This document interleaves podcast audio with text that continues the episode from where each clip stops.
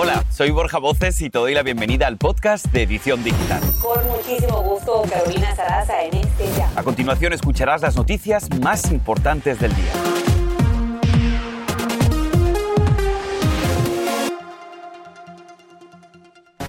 Todos tenemos ganas de llegar para Estados Unidos, ese es, ese es el único pensamiento.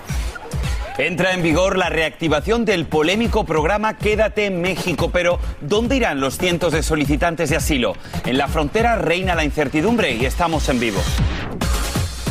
Cambios en los viajes, comenzando hoy restricciones para quienes lleguen al país, un repunte de casos y la variante Omicron causan alarma mundial. Y mucha atención, ¿sabías que tus uñas podrían decir mucho sobre tu salud? Incluso dar avisos de signos de cáncer. Hoy te decimos todo lo que debes saber. Así comenzamos.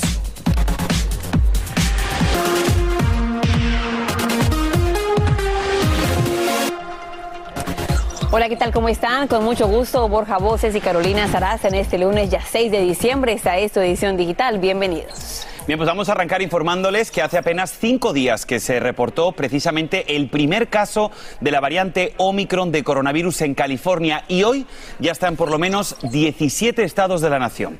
Los CDC no descartan que los casos sigan aumentando mientras los científicos tratan de entender si esta cepa es capaz de evadir la eficacia de las vacunas aprobadas.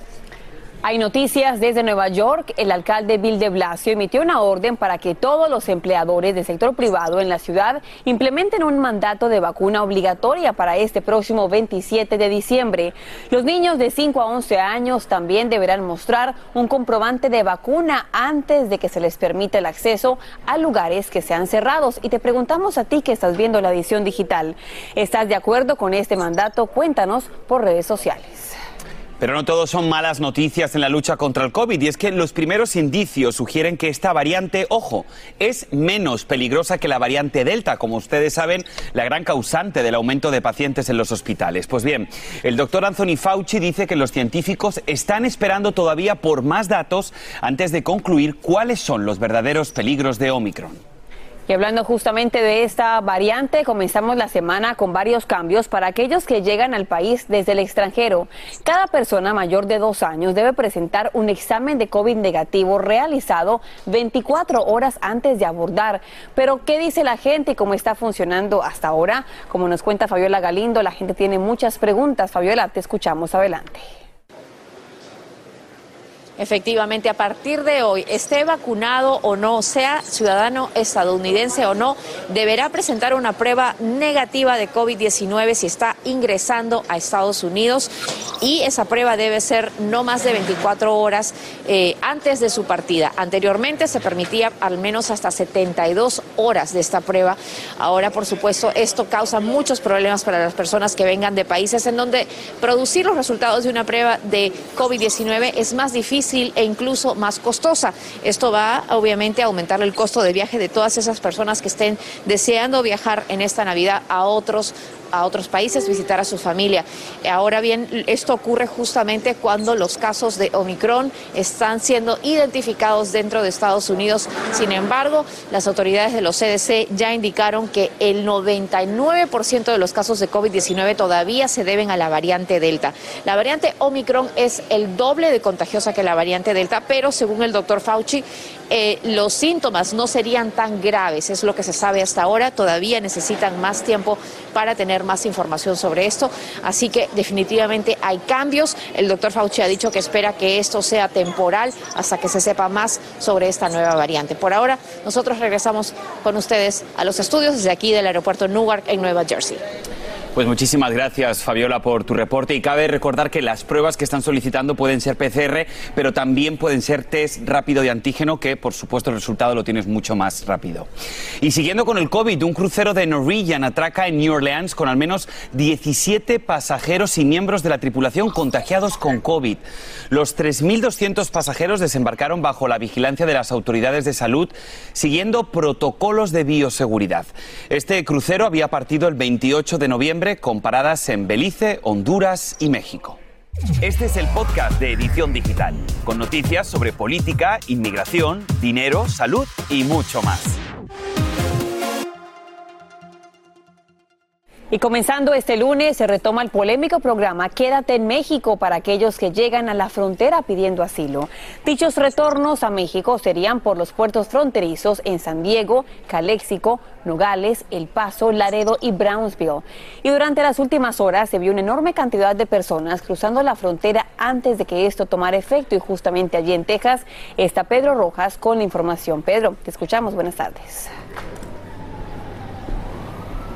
Muy buenas tardes, Carolina Borja. Bueno, vamos a explicar un poco a nuestra audiencia exactamente de qué se trata este proceso que ya podemos confirmar arrancado hoy en El Paso, Texas. El gobierno ha dicho que está entregando 30 citas diarias allí y que sucesivamente todos los lugares que ya tú mencionaste van a hacer, eh, estar funcionando de manera operativa. Ahora bien, la gente que sea de vuelta a México va a cruzar por este puente, en el caso de Laredo, desde la entrada, desde Nuevo Laredo, México, va a caminar por este puente. Como vemos, personas siguen ingresando a Estados Unidos hasta hora de la mañana y luego llegan allí a ese eh, portón negro con que está cubierto este pasillo con una, una, lona, un toldo verde. Ese pasillo les va a llegar, llevar a estas carpas que vemos aquí al fondo. Será allí, en ese lugar, donde efectivamente tengan lugar estas audiencias por videoconferencia con jueces que el gobierno ha designado. Nosotros logramos captar imágenes también del lado norte de estas carpas. Allí se puede notar básicamente cómo está distribuido un amplio complejo de carpas y también notamos que se instaló como novedad esta gran carpa que está aquí. Parece ser una suerte de sala de espera. Será allí donde los migrantes citados diariamente tengan que esperar a esas audiencias que se van a llevar a cabo por videoconferencia. Pero la verdad es que hay mucha expectativa en la frontera por lo que está ocurriendo aquí y en los próximos días en otros lugares del país. Regreso con ustedes. Pues muchísimas gracias, Pedro. Y ahora, si les parece, vamos a hablar de números. Y es que datos del Departamento de Seguridad Nacional revelan que unos 70.000 inmigrantes que llegaron a la frontera sur pidieron asilo fueron regresados. En marzo de este año, unos 25.000 casos estaban activos y el resto o bien fueron rechazados o bien los funcionarios de refugio no se presentaron a sus audiencias judiciales. Y para que nos cuente más del tema, estamos en vivo con el abogado de inmigración Ezequiel Hernández. Abogado, bienvenido a la edición digital. Cuéntenos cómo cambia esto las cosas para alguien que llega a la frontera con un caso de asilo. Hola Carolina, lo cambia radicalmente eh, durante el inicio de la administración Biden. El presidente Biden suspende esta práctica, la persona llegaba, pedía el asilo, lo invocaba la entrevistaban y la dejaban entrar para que pudiera tener su caso en el interior de los Estados Unidos, en una de las cortes del interior. Ahorita lo que cambia es que estas personas van a llegar a ser fichadas, se les va a dar lo que es la notificación para compadecer la corte, el documento para presentarse a la corte, van a ser retornadas hacia los Estados Unidos mexicanos. Ahí es donde deben esperar. Se supone que bajo ese dictamen van a tener mejor alcance a información sobre eh, sus abogados o consejo legal por centros que estarían en México donde puedan tener el alcance a las videoconferencias y luego ser llamados a sus citatorios, donde ahorita en tu reportaje mencionaste que están esas cortes en carpas en los centros fronterizos. Ese sería el cambio radical. Lo quieren hacer en un espacio de seis meses desde que empiezas a ser fichado hasta que hay una decisión. Ahora, abogado, cuéntanos, ¿cuál es el error más frecuente que cometen las personas que quieren pedir asilo? Bueno, venir con la idea que el simple hecho de, no querer estar en tu país porque la economía está mal, eh, calificarías para un asilo. Eso no es cierto. Número dos, que el simple hecho de tener un tipo de miedo o ser una víctima de un crimen no te califica para ser ah, el candidato ideal para el asilo político. Tiene que ser un miedo creíble de estar en tu país por tu, porque, por tu raza, por tu etnicidad, por tu religión, por tu eh, eh, estancia entre partidos políticos o a, algún grupo social especial. Es muy complicado el poder hacerlo y eso, Borja, es la falla más común que la gente tiene esa expectativa que todos califican para el asilo. Y abogado, rápidamente, ¿qué pasa con aquellos menores que cruzan la frontera solos sin sus padres de familia? Buena pregunta, Carolina. Ellos no son parte del, programa MPP, al igual que algunas de las personas que tienen facultades ah, físicas con problemas o personas de la tercera edad o personas que, por ejemplo, ah, tienen eh, alguna interpretación diferente en su género, que sufran acoso eh, en sus países y también en México. Abogado Ezequiel Hernández, muchísimas gracias por resolvernos las dudas aquí en la edición digital. Vamos a cambiar totalmente de información y es que el autor de la masacre de una escuela de Michigan y sus padres se encuentran hoy bajo vigilancia por riesgo de suicidio. Los tres se encuentran en la misma cárcel. Andrea León nos cuenta los últimos detalles de esta noticia. Estas son las imágenes del momento del arresto de Jennifer y James Crumbley, los padres del menor de 15 años, Ethan Crumbley, detenido por el asesinato de cuatro estudiantes de la escuela Oxford y por herir a otros siete. Se les acusa de homicidio involuntario por presuntamente haber colaborado con su hijo al comprarle un arma de fuego. Los tres se encuentran hoy en la misma cárcel, aislados por el posible riesgo de suicidio. Las autoridades dijeron que después de que anunciaron los cargos contra los padres, ellos se escondieron en este edificio. La policía dice que un artista polaco de 65 años llamado Andrzej Sikora se identificó como la persona que los ayudó a entrar, aunque su abogado dice que él sabía que los Crumbleys estaban utilizando su lugar de trabajo, pero no tenía conocimiento de lo que pasaba.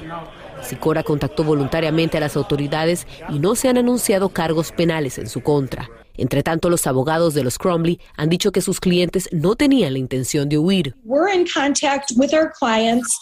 They they were scared, they were terrified, they were not at home, they were figuring out what to do, getting finances in order. El Distrito Escolar de Oxford todavía se encuentra en conversaciones sobre la reapertura total de la escuela luego de esta tragedia. Sin embargo, desde esta semana estudiantes y maestros podrán asistir a recibir ayuda emocional. Muy necesaria, chicos. Regreso con ustedes. Y te agradecemos, Andrea, ahora directamente a Washington, D.C., con Edwin Pitti, quien está justamente con Manuel Oliver, el padre de Joaquín Oliver, quien perdió la vida durante la masacre en la escuela Parkland. Manuel está pidiendo una reunión directa con el presidente de Estados Unidos, Joe Biden. Edwin, cuéntanos qué te dice. Así es, chicos, esa clase de tiroteos en las escuelas revive el dolor de muchas familias, entre ellos el señor Manuel que se encuentra con nosotros aquí en vivo en las afueras de la Casa Blanca. Manuel, tienes una misión muy importante el día de hoy que es reunirte con el presidente. ¿Qué tan viable crees que eso se pueda dar el día de hoy? Bueno, eh, tengo esperanzas de que eso se dé porque es necesario que se dé. Es importante que la gente sepa si el presidente tiene un plan, cuál es ese plan. Eh, yo estoy dispuesto a esperar aquí, eso no representa ningún sacrificio luego de haber perdido a mi hijo. Eh, así que pues la voluntad existe, vamos a ver si también existe del lado de, de atrás de esas rejas. Esos tiroteos en las escuelas se siguen dando. ¿Qué puede cambiar ahora, Manuel, tomando en cuenta que las promesas se vuelven a repetir, pero no hay acción?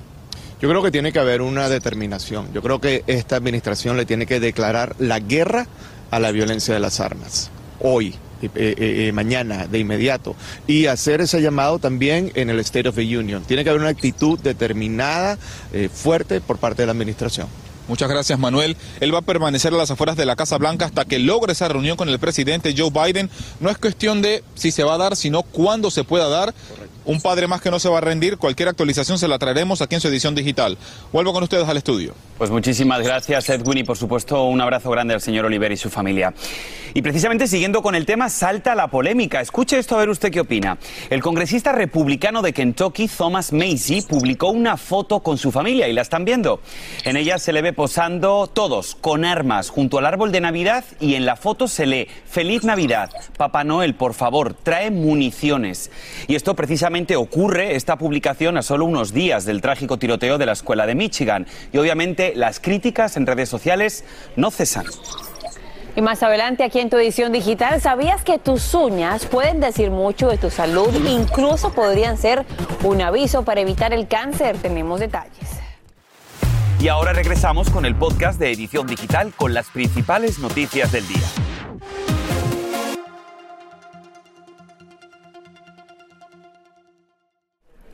En otros temas, Borja, ¿sabías que tus uñas pueden realmente revelar cosas sorprendentes de la salud? De ellas pueden dar avisos de signos de cáncer. Por una técnica analizando su forma y color se pueden saber las condiciones de salud de una persona. Increíble. Bueno, pues para hablarnos de ese tema nos conectamos con el doctor Jorge Leguizamo vía telefónica. Doctor, gracias por estar con nosotros. Cuéntenos por qué las uñas reflejan tu condición de salud. Bueno, sabemos por la literatura que hay este, varias, este, varios cambios en las uñas que reflejan la condición adentro del cuerpo. pero también hay signos en las uñas que ah, son indicación de un cáncer local también. Y justamente ese tema, doctor, cáncer y uñas. Si alguien en casa está viendo la edición digital y queda preocupado, ¿cuáles serían los síntomas, las señales de posible cáncer solamente viendo nuestras uñas? Hay, hay tres tipos de cáncer que se pueden captar con la uña. Este, el primero es melanoma, que normalmente es el cáncer de la piel um, y ocurre en el cuerpo, pero en la población descendencia africana, latina y asiática, uh, en las uñas es un poco más común. Los latinos nos toca normalmente en las palmas y en los en la suela de, de los pies, pero en la uña se puede ver una parte café que empieza a crecer y se vuelve una línea vertical en la uña. Eso es un signo que uno tiene que ir al médico y revisarse porque puede ser melanoma, que es un, un tipo de, um, de cáncer de la piel muy agresivo. El segundo es un poco menos específico, se llama uh, clubbing o en español dedos en palillo de tambor y es cuando la uña tiene una curvatura hacia abajo como una cuchara al revés y también está un poco gruesa y a veces un poco amarilla. Cuando la curvatura es hacia abajo, puede ser este cáncer del pulmón, puede en 30% de los pacientes lo vemos, puede ser también problemas de ah, cicatrización de los de los pulmones, tuberculosis, linfoma, que es otro tipo de cáncer, o problemas con el corazón también, pero en 99% de las ocasiones es cáncer del pulmón y 30% de los pacientes con cáncer del pulmón vemos ese cambio. Bueno, doctor, que ah. sepa usted que nos tiene a todo el equipo de la edición digital, no solamente a los que estamos aquí en este D, sino también a todo el equipo mirándonos las uñas en este momento. Entonces, ¿con qué frecuencia recomienda usted un análisis de uñas? Nunca lo había escuchado, la verdad. Bueno, yo creo que la clave es conocer tu propio cuerpo, este, revisarte por lo menos una vez al mes la piel y ver si tienes síntomas o signos nuevos. Y cuando eh, ves algo que es nuevo y no se vuelve a la normalidad en un par de semanas, yo creo que es buena indicación de ver a tu médico. Doctor Leguizamo, le agradecemos por estar aquí en la edición digital, un tema bastante interesante. Y como decía Borja, creo que todos estábamos aquí durante su entrevista viéndonos las manos, como siempre, con su doctor, es la mejor persona para conversarlo. Ah, claro que sí. Bien, vamos a hacer una corta pausa y escucha, no te puedes perder lo que hablaremos en solo minutos con una emprendedora, un orgullo latino. Ella llevó su talento al maquillaje de la película Encanto de Disney. Al regresar todos los detalles, ya volvemos. Este es el podcast de Edición Digital, con noticias sobre política, inmigración, dinero, salud y mucho más.